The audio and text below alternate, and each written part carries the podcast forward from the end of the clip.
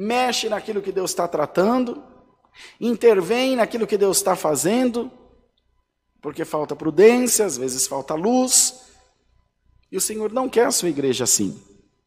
O Senhor quer a sua igreja sadia, feliz, realizada, plena.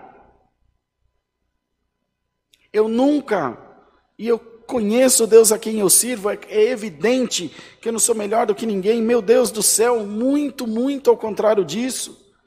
Mas eu nunca vou pregar uma palavra, eu nunca passaria uma mensagem aos irmãos que eu não acreditasse nela de todo o meu coração. Eu não acredito num evangelho que castiga, eu não acredito num Deus que machuca, que fere, que mata, que distancia as pessoas, que arrasa a vida das pessoas mas é inegável que o Senhor dá a nós aquilo que nós plantamos, não tem jeito.